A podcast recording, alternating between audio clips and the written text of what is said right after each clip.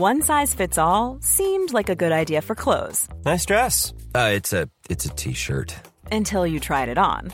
Same goes for your healthcare. That's why United Healthcare offers a variety of flexible, budget friendly coverage for medical, vision, dental, and more. So, whether you're between jobs, coming off a parent's plan, or even missed open enrollment, you can find the plan that fits you best. Find out more about United Healthcare coverage at uh1.com. That's uh1.com.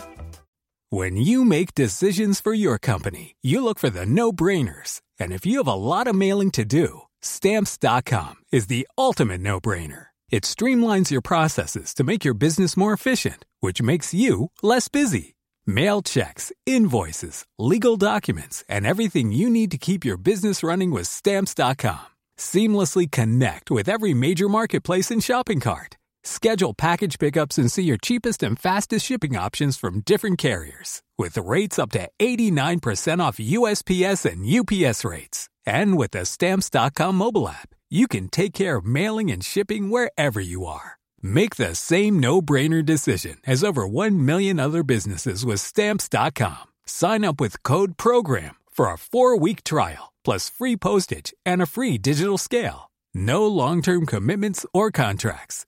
That's stamps.com. Code program.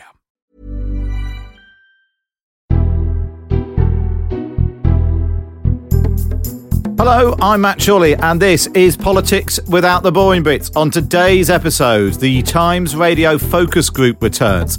This time with a group we don't talk about enough. Often on the focus groups, we talk to Conservative voters now switching to Labour. Today, Conservative voters from 2019 who say they're backing Reform UK. We ask them why, what they make of Rishi Sunak, Keir Starmer, and Nigel Farage.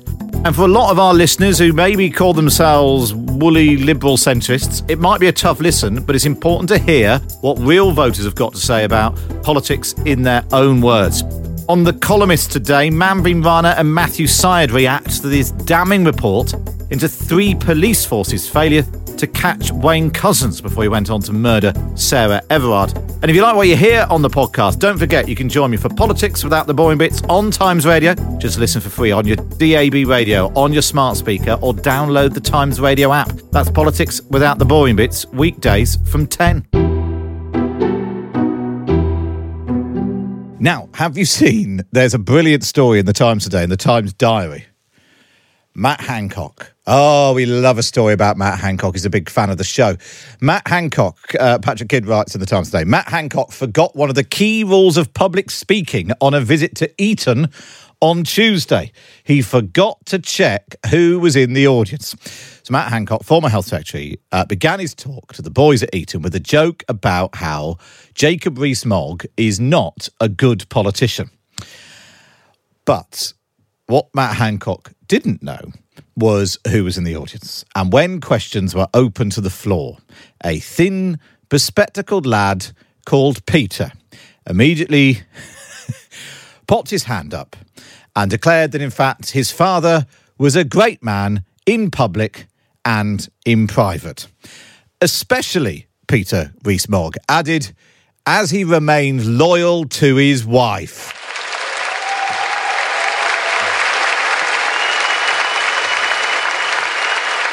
I mean, well done, that man. Well done, uh, that man. I don't know if I should mention this, but um, all, we've all, been doing another exit interview on the show on Monday. Uh, we've asked all the every single MP who's uh, announced they're standing out in the next election. We've asked them to come on and do an exit interview. We asked Matt Hancock to do it, and uh, we got a message back from his office saying it's a it's a very good series, but he won't be doing it because of all the things that I've written and said about him. Manveen Rana and someone called Matthew on Times Radio. Yes, and as it's a Thursday, we're joined by Manveen Rana, host of our Stories Our Times podcast. Hi, Manveen. Hello. And this week's Matthew is Sunday Times columnist Matthew Syed. Hello, Matthew. Are you there? Morning. Matthew? There he is. Very good. Well done. Now, Manveen, you're not here in the studio, which normally I'd reprimand you for because we haven't got any snacks. I know, no cake. No cake, I fear. But where in the world are you? Uh, I'm actually in Tel Aviv at the moment, um, looking at the situation here. So I'm going to be in Israel for a little while, reporting on what's happening as the country sort of looking at the idea of a ceasefire. We're told by, by President Biden potentially a ceasefire by, by the end of the weekend. And you were there last summer, I remember. So how does it feel? Does it feel very different? Very different. It, you know, you really get a sense of this being a country at war. You know, from the moment you arrive, um, just walking through the airport, it's sort of, you know, everywhere you go, there are hostage posters. Um, you know, in Tel Aviv, even like the sort of the shopping malls, they look like they've been there forever. There's huge installations that are sort of now look like sort of the, the name of a mall, and it all says "Bring them home." There's a huge sense of this being, um, you know, a, a country in in middle of a war and a real sort of desperation to get the hostages back. At the same time, the weirdness of it is that you know life also carries on as normal. I mean, a lot of the businesses can't work in the normal way because people have been conscripted. There's a lack of people who can sort of fill all the jobs. But you know, you look out and there are still sort of people playing volleyball sometimes on the beach. So it's it's quite weird. It's a very weird atmosphere. Um, but that sort of that sense around the hostages, which you know you can't escape anywhere you go in, in in public life here. You know, sort of you, you, go you go shopping, you go out on the streets. You know, you, are reminded of the hostages, and that's becoming a real problem, I think, for Netanyahu. Um, and there's a sense here that you know the, one of the reasons he will probably end up uh, agreeing to a temporary ceasefire will be in order to get the pressure of, of the hostage families off his back because you know they're they're worried the longer this war goes on if they now go into Rafah there'll be more hostages dead as well as Hamas and as well as lots of innocent Palestinians so there's a lot of pressure on on him here domestically to to pause the action and try and get some hostages out. Mm. Well, well, obviously, everyone hopes that there will be some sort of resolution, like you said, maybe even while you're while you're there. Well, we look forward to listening to that um, reporting on the on the podcast, Manveen. Uh, let's turn our attention to this um, the breaking news, which is literally coming through almost as we uh, speak. The results of the investigation into Sarah Everard's killer and whether uh, Wayne Couzens could have been stopped. Uh, the report has found that he should never have been a police officer. It says three separate forces could and should have stopped him. Uh, the report goes on to look at his career and highlights how major red flags about him were repeatedly ignored before he went on to murder 33 year old Sarah Everard in South London in March 2021. So let's just have a listen to this is the, uh, the chair of the inquiry, uh, Lady Elish Angiolini, speaking at a press conference literally in the last few minutes. Critically, this report contains 16 recommendations which are designed to help prevent a situation where anyone entrusted with the powers of a serving police officer abuses that trust in such a heinous way again. The fragility of public trust and confidence in policing affects us all, including those good police officers doing the right thing every day. It is time for all those with responsibility for policing to do everything they can to improve standards of recruitment, vetting, and investigation. Wayne Couzens was never fit to be a police officer. Police leaders need to be sure there isn't another Couzens operating in plain sight. And so the report goes on to say that they've uncovered evidence that Couzens was accused of a string of other incidents of sexual abuse, including a very serious sexual assault of a child barely into her teens. Um, Matthew, I mean, to some extent, you know, we we heard a lot of his terrible uh, um, previous track record during the trial and what came out afterwards.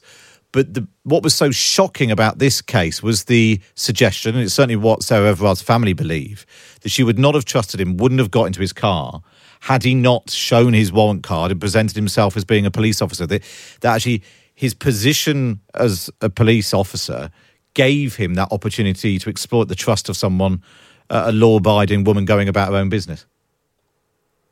Yeah, that's that's awful, and um, obviously the reports just come out. It'll be very interesting to see how glaring these um, uh, red lights were, and how loud the alarm bells should have rung, and the extent to which the police can make sure that people like him never get the opportunity to abuse people's trust.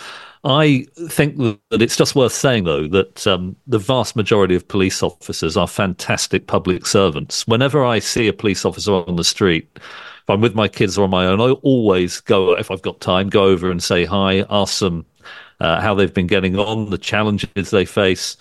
On the street that I'm living on here in southwest London, it's quite a small street. It's um, yeah, it's a reasonably well-to-do street in Richmond, but there was tragically a um, a death on the on the road about 50 yards from where I am speaking to you now.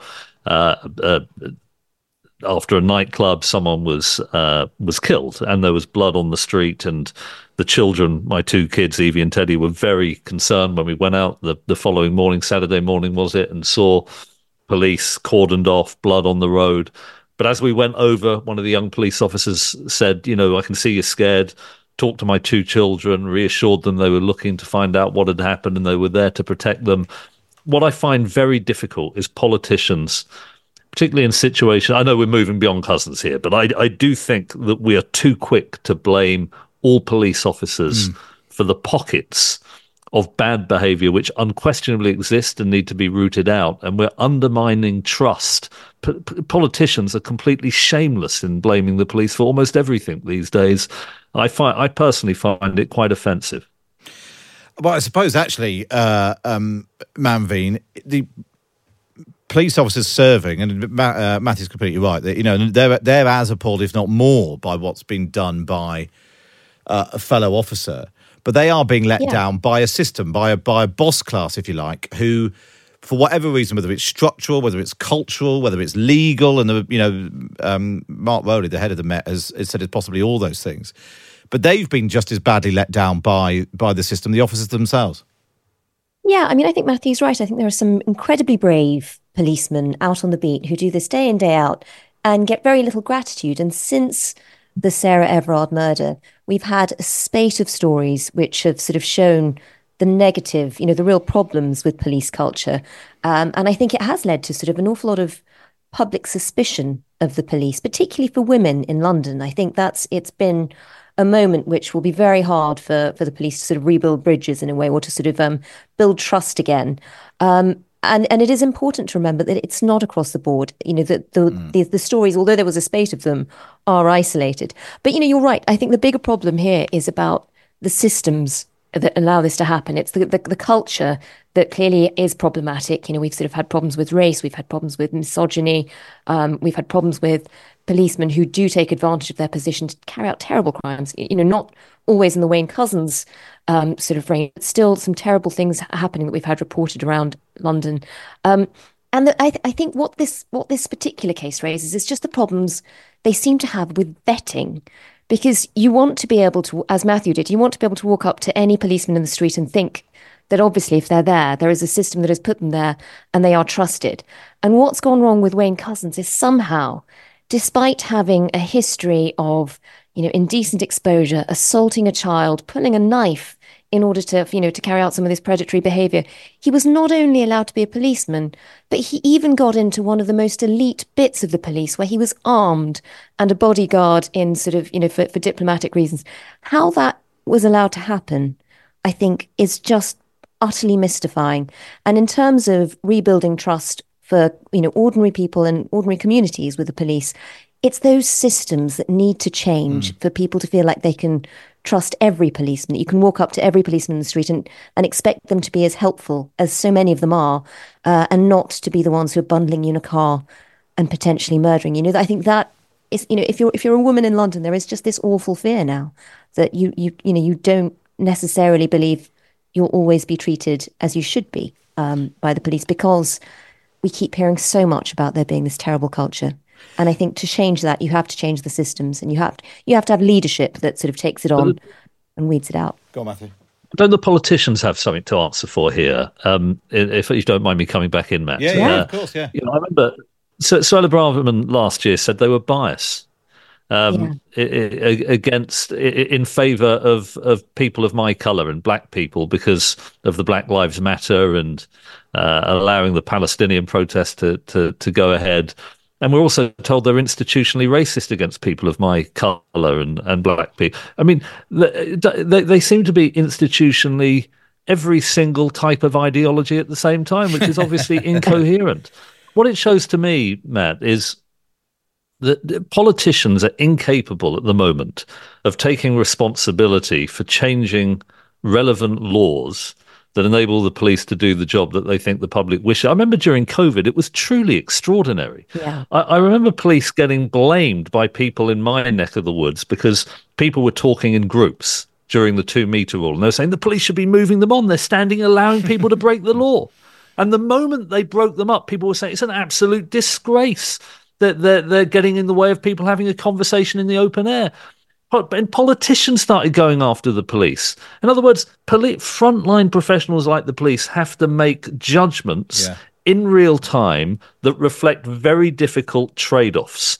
And when police outsource those trade offs and then blame the police for making these judgments, they undermine faith in the people who protect the rule of law. Yes, we have to get rid of the racists, we have to get rid of the pockets of, of, of bad behavior, but politicians in this in this febrile atmosphere we're in at the moment, it's, it's I've not experienced anything like this, I think, in my adult lifetime. The irresponsibility of politicians in a society that built the rule of law, that really ought to have a deep institutional memory of its importance. It, it's for me, it's scandalous. Yeah, I'd agree with that, and I think uh, I think you know, as Matthew points out, what the politicians have managed to do is just make it impossible to be at the at the head of the police force and try and fix it because you're constantly you're just having to respond to really unreasonable stuff from politicians. It's very hard to actually um, implement cultural change when actually most of the time you're just there for top cover because there's so much incoming from from Westminster. It's, I mean, none of that is helpful. And then, yeah, we have the Prime Minister talking about mob rule on the streets and, uh, you know, implying the police have sort of lost control of the streets and that it's all, you know, ratcheting up the, you know, the, the, uh, the rhetoric. And it doesn't feel like that necessarily helps either, Matthew. The, the, honestly, I, have never seen anything quite like it. Uh, mob, mob rule I mean, obviously, I, am scandalised by some of the things we've seen. I don't know. I think the Batley teacher's still in hiding. Yeah. Um, because of the today, Islamic yeah. protest at the at the school and the intimidation of MPs, Tobias Ellwood. You know, m- most of these protests are obviously people are peaceful. There are many Jews at these uh, protests, but there are hate messages and, and banners. Yeah, I, I think that's it. But mob rule, I, I, don't think is the the appropriate terminology. But when you look at what Liz Truss has been saying, Braverman, Lee Anderson, the inability to to properly call out some of this racism um, is shocking. In, and you know, Braverman was the Home Secretary. I mean, she's saying we've had this invasion of people, and I don't like the terminology at all. But she was the Home Secretary who presided over historically record levels of immigration and uh, asylum seeking, and they're completely incapable of doing anything about it. It's almost like this exaggerated rhetoric is a substitute for coherent and rational policy by politicians I just don't think they're high quality enough. Is my view. I, I, Surely they not. don't. and I say this uh, with hesitation because some of the challenges we face are complex. They're yeah, systems yeah. challenges. You make one change to one component of the system, there are unintended consequences. But the inability to see the system as a whole and to think clearly about what we need to do, it, it really is poor. It, it I, I, I you know, and I say that with some respect for people who are willing to go into the line of fire as politicians. But this, what we're seeing at the moment, is shocking. Now, a play running in the West End has confirmed at least two performances where their white audiences will be effectively banned. The play is called Slave Play. It stars, amongst others, uh, the Game of Thrones Kit Harington. And it's due to have blackout nights where only black identifying audience members are welcomed. The producers said say it's so they can experience and discuss an event free from the white gaze. There's a broader point here as well about the sort of people who go to the theatre more generally. Um, let's speak to, uh, let's bring into the conversation Solange Urdang, co director of the Black British Theatre Awards. Solange, set out for us why, why, you, why you think this is a good idea. Um, it's a brilliant idea. I think um, it's so important um, to have that important space. Um, it's a safe place. It's where discussions can be made. It's really important for um, young young black talent to see themselves and to be able to discuss everything. Um, I think it will broaden demographics in theatre as a whole. Um, as I think it will it definitely just opens doors. It really does. Is there a, a risk a downside to this that you by saying creating a safe space it implies it's not safe to have an audience of white people watching a play? And i suppose it's also particularly important this play is about slavery and and the the experience of black people. So that that is that is why it's particularly this play and not some I don't know random musical or something. But is there not a risk that you're implying that it's not safe for black people to go to a a, a normal performance where there are other white people in the audience? Um, I think the reaction would be different. I think the discussion would be different. I think um, the audience might have their guard up on what they can say and what they can't yeah. say in front of a white white audience. Um, so I think that no, I'm not saying it's not safe, but I think it gives more freedom to speak honestly about the subject matter of the play or the musical yeah, or the yeah. show. So in, in, that respect, yeah, I, th- I think it's really important to have that freedom. This is a really interesting topic. This, and I, I, I keep sort of flip flopping on what I, I think about. Manveen, Manveen, what do you what do you make of this idea? Um, I'm all for having more diversity in theatre audiences. You know, I think I think that's a great ambition. I just worry that the moment you start having black only nights, you know, it then starts to feel like on any other night that's not when you're necessarily openly welcomed by the theatre world. And I just think there's something about theatre. You know, one of the joys of it is that you're not watching something on screen. You're not just sort of taking something in, just being there as part of the audience, being part of the crowd. You're sort of contributing to the energy of the night.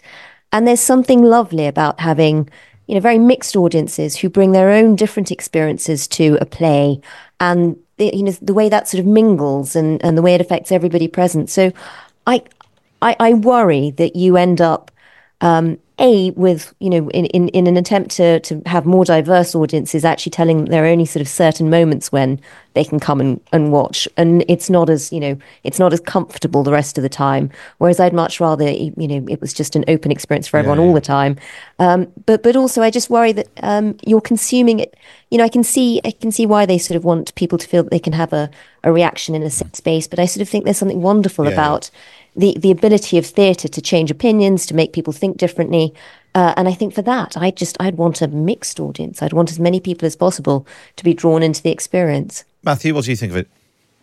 I don't understand it at all. Um, it, it, so it's only black people because it's about slavery, and black people are descendants of slaves.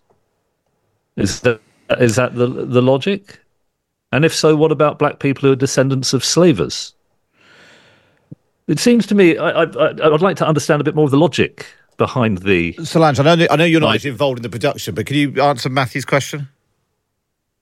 Um, there's definitely a lack of um, black audience yeah. in even black subject matter plays, and I I really do think that by having those evenings or, or afternoons, it will open doors yeah. and and attract new audiences because Solange, one thing that somebody's just mentioned in making this point if for instance i don't know let's say it was roy chubby brown announced he was doing a white only performance we would basically think that that was an outrage wouldn't we? Yeah but i mean if you look at theatre as a whole it's pretty much 90% white audience every night. Yeah so um, you know it, I, I always look back at audience when I go and see a show, and you know, there's some audiences that there's like four or five people of color in the audience if you're lucky, and so you know that that yeah. that has to change, and also going through to become stage managers, to become um, costume designers, um, there has to be a lot more access to. Okay theatre as a whole. Manveen Rana and Matthew Syed there, and you can listen to Manveen on the Stories of Our Times podcast wherever you're listening to this and catch Matthew Syed in the Sunday Times. Up next is the Focus Group.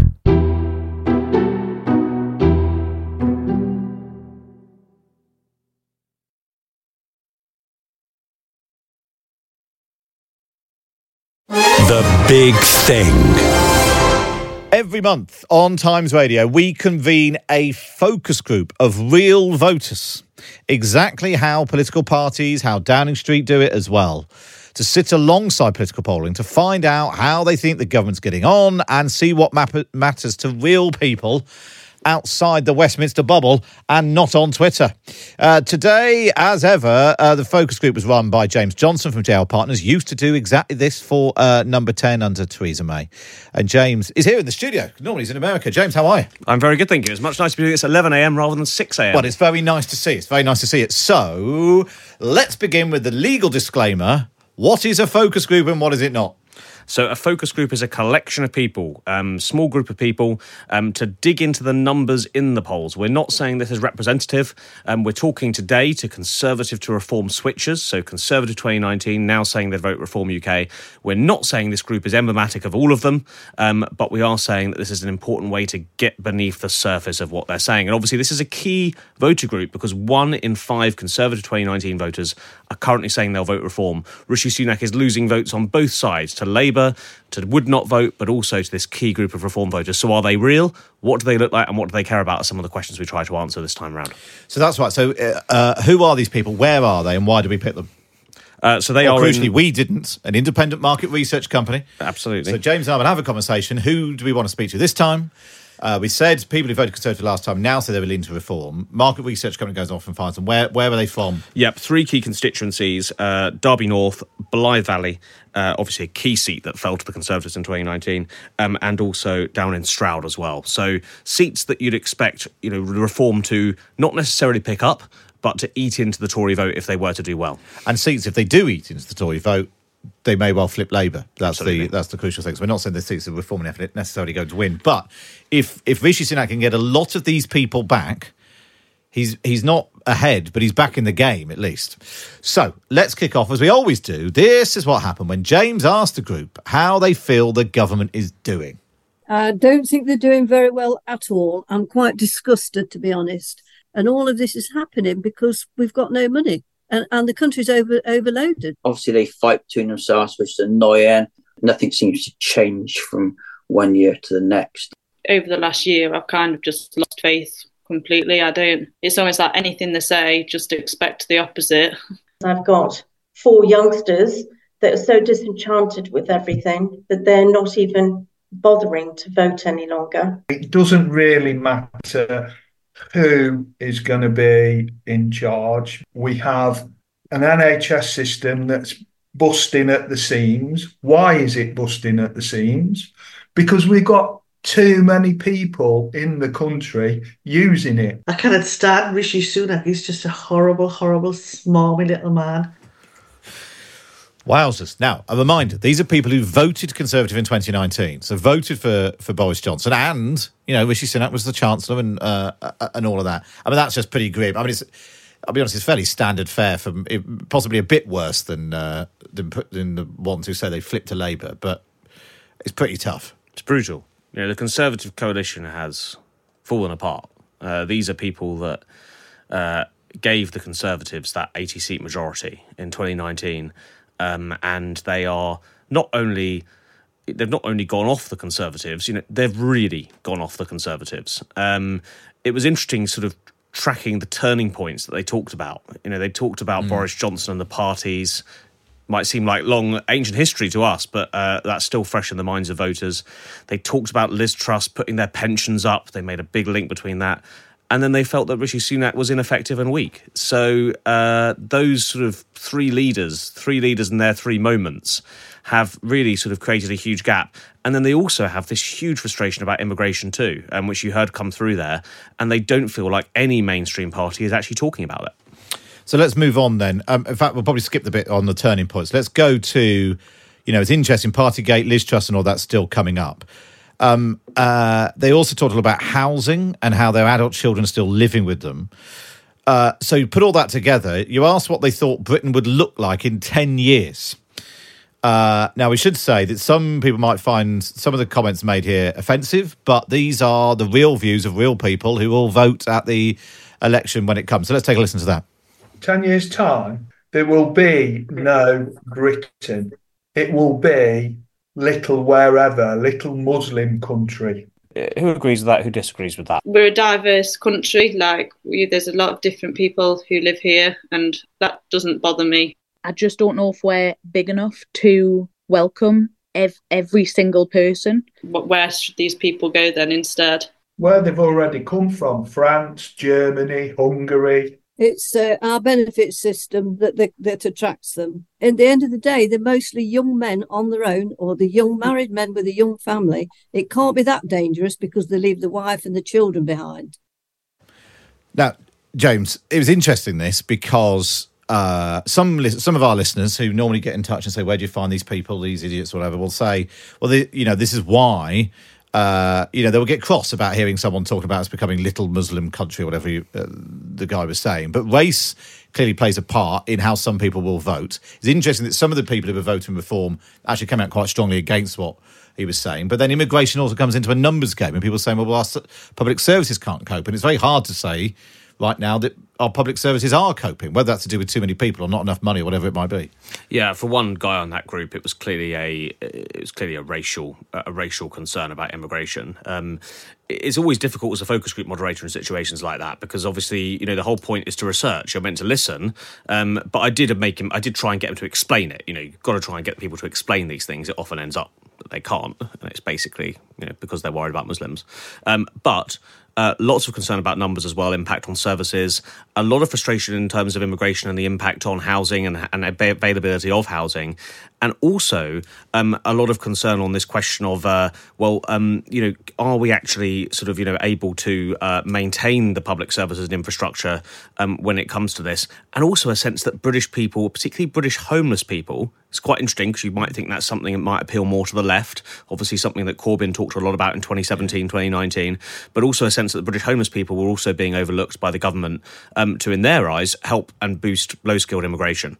So, a real frustration there. It is, you know, whether listeners like it or not, it is going to be one of the big issues uh, of the general election. Yes, for some it's about race, but for others it's about other issues. And it's going to define it. And if parties don't have an answer to it, they will go to parties like Reform UK. And I suppose, given what we've heard in the last, and we'll come on to Lee Anderson uh, and specifically what you said in a moment, but when politicians say, "Oh, I've had a very good reaction to what this is," you know, people have been getting in touch with me. That we know there are people who wi- will take racist positions on things. But it's just, I suppose, there's a question of because you could, if you're in Downing Street or work for a political party, you could you could get a whole load of people, you could the demographic right, pick a whole load of people, uh, do a focus group, and then go and do a presentation and say, actually, if you're really racist, this will go down very well with these people. There's just whether, you know, the, but there's a huge political risk of doing that because you might end up losing people elsewhere. Yeah, look, I think I mean you'll you'll see it in the Lee Anderson comments. You know, people are always when they when they hear that something might have been Islamophobic or racist, it's actually quite a high bar for them to go and defend it. So even if they might have the same views, or as here, the Reform UK voters, that actually will tend to go, "Oh yeah, that didn't sound very good. That didn't sound very nice. That sounded a bit racist." So you know. p- People really need to be need to politicians need to be careful on this. In some ways, Rishi Sunak ended up in the worst of both worlds because he's sacked Lee Anderson, um, but also didn't condemn the comments as Islamophobic. And actually, even with these reform voters, if he'd have done that and gone all full tilt, they probably would have respected him more than taking the Anderson side. In fact, as we're on the subject of Lee Anderson, let's turn our attention to this. So clearly, he had the whip removed at the weekend for saying that uh, um, Islamists had taken control of London and of the Labour Mayor Sadiq Khan. So let's hear uh, what they uh, had to say about that. Well, obviously, it's come to that fact of saying that because of what's been going on in London with the Palestinian flags everywhere. It should not be allowed in our country. We are not allowed to offend the Islamic community, and yet they offend us in many ways and they won't integrate. The position he's he's in, he needs to kind of be careful what what he is saying. But then, is it just is it taken out of context as someone just said, "Oh, that's racist"? I think he's just being openly feisty to stir up something. A bit like Farage, he's trying to do the old Marmite politics of getting you to like it or not like it. He's saying what a hell of a lot of people are thinking. We've seen Palestinian demonstrations in London. The police hold their flags. Um, you carry a white flag with the red cross on it in London, you're going to get arrested for being racist. And I might be racist, I don't know, but I'm British and this is my country. But let me ch- challenge that a, a, little, Darren. I mean, what, what's the difference between what you've just said and and uh, what Sadiq Khan's been saying? I mean, you know, he's he's British, isn't he? um, only by birth. Is that Isn't that- only isn't that racist birth? itself? Isn't that a No, racist it's itself, like I said earlier. This country was a Christian country. I think you're taking a very narrow view about society. I don't agree with it. To be clear, that's someone else on the group. It's not you. Uh, you going back and challenging him there. So again, this is a this, but this goes to the heart of the the political challenge. And and Lee Anderson may well be getting people. You know, he says this that he goes to the pub and people shake him by the hand, and he's been in deluged by messages uh, from people saying they agree with him. I suppose there's a question of whether or not there is political capital in it, or are you appealing to a, actually a very small group of people? Whereas others, you know, are getting messages in now, and people saying this is the silent majority speaking, and it's just where you where you place that in terms of political priority. No, I think if Lee Anderson had have said everything but that last bit about Sadiq Khan's mates, then uh, I think um, you know that would have I- I'd be sitting here saying, yeah, that is the kind of thing that you know appeals to uh, a wider demographic than just the chap you heard on the on the focus group there. But you know, he obviously made something which has been, you know, very, very which has been viewed as very problematic. And apart from a couple of the more outspoken voices on the group, and remember, you know, focus groups, you do get, you know, louder people speaking up. Um, uh, apart from a couple of those voices, um, that clearly made a few of them squeamish. And I think that's the takeaway from this. This is a group of conservative to reform UK switchers. If you were thinking, you know, in stereotype terms, you would think these are the people who are going to be, you know, waving the Lee Anderson flag, Yeah. ready to defend him. Actually, only two really did, and for most of the others, they just heard that this was a bit of a nasty comment. And I think that's the thing. Even amongst this group, actually, those comments backfired. And is it just because you can have legitimate concerns about the way that London is being policed, uh, the protests, immigration, housing, and all of that? And people worry that if you voice those legitimate concerns, you end up being accused of being racist. And Lee Anderson doing that in basically in quite a ham fisted way makes them feel even more uncomfortable and, and squeamish. Okay, let's move uh, back to Rishi Sunak now and uh, take a listen to what they said about the Prime Minister, bearing in mind that he leaves the party they voted for uh, less than five years ago, asking the focus group to sum up in a word how they feel about Rishi Sunak. Ineffective. Rich. Solid. Looks after number one. Pratt, P R A T T. Weak and willowy. A showman. I'm disillusioned. And here is what they feel Rishi Sunak is missing. He doesn't have a clue. He's so rich. He doesn't know what we feel, what we think, what we need. He's just just not the right person. Yeah, he doesn't know what a cost of living crisis is. Yeah, unrelatable. Doesn't have to worry about who pays his bills, where the next penny's coming from. He doesn't care. He's not interested. Why is he a politician then? If he's got all that money, why is he a politician? He wanted to serve his constituents. He, He, would have he it. doesn't want to serve anyone. He Well, we're going to have wants to the disagree on that, then, aren't we? We're going to have to disagree on that because if you say it for that person, you say it for all MPs. So interesting. We used to get that a lot at the beginning when when, when Rishi Fir- Sunak first became prime minister. People giving giving uh, him the benefit of the doubt. He's not in it to line his own pockets after all the Boris Johnson shenanigans and all that. Interesting. One lone voice there try to sort of uh, still hold it up. Um, unrelatable, detached, you know, smug, rich, all of that stuff. Um, it's h- quite hard to shake that off, isn't it? It's really hard, and I think the scary thing for number ten there is that this is you know this is copy and paste what you hear from a group who are defecting to Labour. Um, so you know that out of touch thing is something that's also you know concerned people who culturally at least had more in common with the Conservatives. Certainly in 2019, you know, these are people voted for Boris Johnson because of immigration, because of concerns about crime, because of um, you know uh, frustrations about the pace in which you know their town or society was changing. People who voted Leave. Uh, they are now looking and seeing that the Conservative leader is out of touch with them. So really concerning. So and funny definitely that hard. though, because Boris Johnson is is not a poor man. Oh, oh, so uh, we get this in the US. I, I, I, we have people saying, you know, um, uh, I, had, I had a great quote from an interview in the US the other day saying, uh, you know, Trump, um, he understands people like us. He's not in it for the money.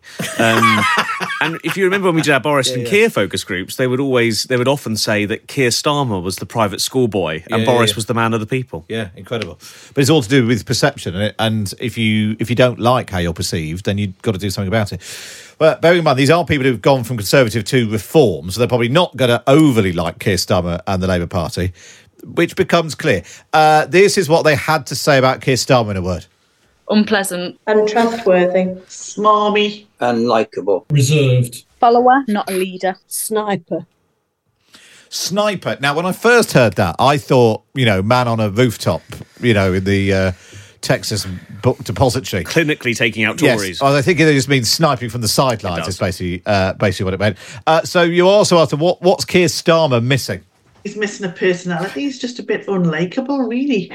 He's got a type of face you could punch. He's just a horrible man. Come on, you've got to give us some more detail there. What makes you think that? Well, he's ugly, isn't he, for a start off? I know he can't help that, but he is. I don't know, he's just brazen and he, he thinks he's right and he's not. I just think we don't actually know what their policies and their their mission is. So the it's weird. We've had this before about Keir Starmer's face, and some people say it shouldn't be about that. It should be about your policies and do your tax and spending plans add up. But um, this is what some people base their decisions on. Yeah, ab- absolutely. And I think the important thing there for the Conservatives is they will be looking to squeeze this vote. Mm. You know, this is what parties do. They'll be looking and they'll be doing focus groups like this to think, how do we get the Reform UK voters back? And clearly, Keir Starmer is a big part of that. I think earlier on in the focus group, somebody said, we need Keir Starmer like we need a hole in the head. And Conservatives will be thinking about that and trying to inject that fear into these Reform UK voters' minds. Vote Reform, get Starmer. So how do you get them back? Uh, this was them because uh, they've said they're leaning towards Reform UK. Uh, but what? Uh, why are they doing that? What is what is their driving force behind that? That Rishi Sunak might be able to try and address. I like some of their policies. I like the ownership of utilities because what's happening with the rivers and with billions of pounds of dividends just absolutely outrageous. Well, I like the policies, net zero migration and cheaper energy. I think we should give them a chance. It is something that I share beliefs in. And I think why not vote for that party that think the same things? We seem to work in five year cycles between Conservative and Labour. And the UK reform, I think, is a short, sharp shock. Is it time for a change? Is it time that we did go for something different? Give somebody else a chance, give somebody else a go. Let's see what they're made of. What have we got at the minute? Conservatives not doing a great lot at all. Labour will be worse as they always are. You know, give them a go. It's interesting that I mean, uh, talking about utilities, I think Reform have only said they don't end foreign ownership of uh, national infrastructure, not necessarily nationalise them. It's interesting, that, but I suppose this is the nature of a protest vote. You know, they accept in the group that they're not going to win, so you can sort of slightly project whatever you like on them. And when you've got the party promising to cut taxes and have zero waiting lists or whatever, then you know, you can it, it can be whatever you want it to be. Yeah, I slightly wonder whether he thought that was the GB Energy po- uh, policy from Keir Starmer rather than from from Reform. Yeah, um, which again uh, sums up that that sort of you know con- confusion over, over, things. I thought that was pretty scary for the Conservatives because. Um, you know, explicitly they don't think they can win, mm. yet they're still voting for them. And like I say, we're not in a campaign. We've not heard that squeeze message yet. Um, but it also sounded a little bit more positive than just a protest vote. You know, they do, they're so fed up that I think it's worth a go. And I suppose if you're so, if you've set your mind against Labour, and obviously you know Labour on whatever it is, 40, 45% in the polls, but if you have set your, you know, I'm not going to vote Labour, then you've, but you look at the polls and you've accepted that they are going to win, just not with your vote then you can sort of there's a sort of freedom to you what you choose to do then and you can go with your gut and the, quite a lot of what they liked about reform is more vibes than than policy.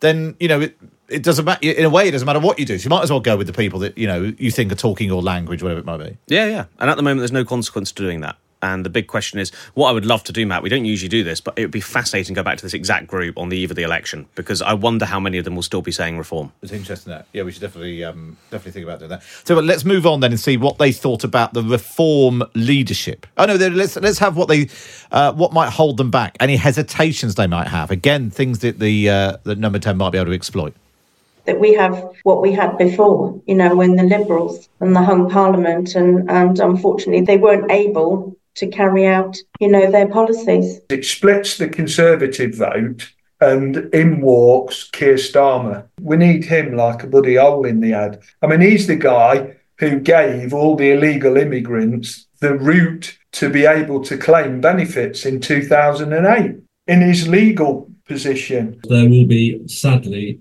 some people in that party, because it's very young and small, that are extremists in their views. So uh, I think that the, the, the claim there about Keir Starmer is somewhat open to debate. I think it relates to something in 2003 in a court case, uh, um, which uh, he he was the barrister representing people. So again, it's this idea that you know the Tories are trying to push that any court case he was involved in, Yeah. he must therefore have been uh, campaigning on. Interesting, their talk of a hung parliament. That a concern that if basically the polls narrowed and it looked like the Lib Dems and Labour might be in coalition, then suddenly they might think about coming back. But if Yeah. it, basically if it looks like a foregone conclusion, why not vote? You know, with your gut. I think that's right, and that's where it's going to really matter. We saw that happen in 2017, where people thought, you know, there's no chance that Jeremy Corbyn can become prime minister. So lots of people thought, oh, I'll vote Lib Dem or I won't vote Conservative, and obviously, actually, Jeremy Corbyn ended up doing better than expected. So expe- expectations are everything, and and those hung parliament concerns are really are really vivid still. Well, let's talk about the two. Uh, I was going to say the two leaders of, the, uh, of reform themselves. Uh, obviously, the party's actually led by Richard Tice. Uh, let's hear them uh, sum up Richard Tice in a word. Don't know. He seems to be decisive, but we shall see. I don't know much about him. Same, don't know. Yeah, I don't know much about him either. Uh, fresh but unknown. He is a young man, which is what we need. But um, sadly, not enough people know about him. Well, not enough people know that he's 59 for starts, but, you know, he's also got a good skincare uh, regime. Uh, lots of people obviously look to Nigel Farage. He's the president of reform. He, he turned the Brexit Party into reform. Lots of people who support reform want him to come back. So, how do they feel about Nigel Farage in a word? Straight to the point. Proactive. Knows what we need. Self serving. Straight speaking. A man who knows what he wants and how to get it. Excellent speaker, great personality, reaches the people. Genuine. So, they like him. So, like him a lot. Him returning to frontline politics could perhaps lock in their vote for reform in a way that, you know, they, some of the things they were wavering on. Yeah, we asked them whether they'd be more or less likely, or just just the same, to vote reform if Farage did, and every single one of them said more likely. Um, and I think Farage probably brings other people to reform as well. Um, that faith in the Conservatives and Labour is so low that it does make you think, you know, if he did come back, he could power this up. But then also it could end up, you know, like UKIP, you know, they get a respectable vote share, but they don't win any seats. So it's a difficult decision, I think, for, for Nigel Farage. But what is absolutely clear, and we've heard it in all of our focus groups since he came out of the jungle uh, in December, um, that Farage has has really sort of, you know, bolstered his reputation, not just with these voters, but with Conservative to Labour switchers as well. Um, just before we do the final questions, because this goes to the heart of the purpose of a focus group, somebody's uh, messaged in saying the level of misinformation spouted by your sample of reform voters is staggering. Why don't you challenge and correct them on the actual facts? So there so the key point about focus groups is that you are listening. It's not my job to go and tell them what is the case, what isn't the case. It's That's an interview. That's that's, that's for politicians. You know, we are listening on the ground about what people say. There is one caveat to that. When somebody is openly racist on a focus group, I do intervene, not to stop the group, because again, we're here to listen, but to get them to explain themselves, to force them to explain why they're saying what they say. And I think that's important to do. You don't derail the group in doing it, but you get to an explanation. And often, surprise, surprise, they can't actually explain it. Um, but with that aside, this is a listening exercise. It ain't my responsibility to, to, to correct them. That's for politicians and the media and whoever else. We've had absolutely loads of the usual messages. Where the hell do you get these focus group people from? They're absolute idiots. Uh, where the heck do you get these people from? Why do we have to listen to this uninformed, unintelligent drivel? Because, because John, these are voters, and these are voters who are going to decide the outcome of the general election. And if you only listen to people you agree with, highly engaged political animals, you'll have no idea what's going on in Britain, and that's how you end up being surprised that Boris Johnson won in 2019 and that Leave won in 2016. Uh, but let's look ahead then to what happens at the next election. How would this group feel if they wake up the morning after the election to discover that Rishi Sunak is back as Prime Minister? Resigned but philosophical. Deflated in the sense of lack of the hope of change. I think I just wonder how he'd done it. Deflated. Disillusioned. Disappointed. Oh my God. Ambivalent. There we are. Uh, and this is what they would think if they wake up to find Keir Starmer in number 10. Hopeful. Unsure. Oh, terrible. Disgusted. Concerned. Relieved. Relieved. It's interesting. They're sort of. The idea that they are former Tory voters who've just popped over to reform but might pop back. That actually part of what's driven them to reform is a just anger towards the Conservatives. And so anything which punishes the Conservatives, even if somebody else does the dirty job of voting Labour, they might be all right with. Yeah, I think there's just like I think they're, just, they're just really angry about politics as a whole, and they're angry with both main parties. As I say, though, I do think that comes off worse for Starmer than it is for, for Sunak, and you can see that in the in the leadership ratings when you dig in in the polling for Reform voters. They are much more hostile towards Starmer than they are Sunak, and like I say, the Tory Party is going to be putting a lot of hope on that that they can get those voters back. Even if they get half of them back, though, there is still going to be a significant number of people switching to reform, and that may well cost the Conservative seats. Massive thanks to James Johnson as ever. And if you want to listen back to any of our previous focus groups with different types of voters, just search for Times Radio Focus Group wherever you're listening to this. Get in touch in the usual ways, matt at times.radio. But for now, for me, Matt Chorley, it's goodbye.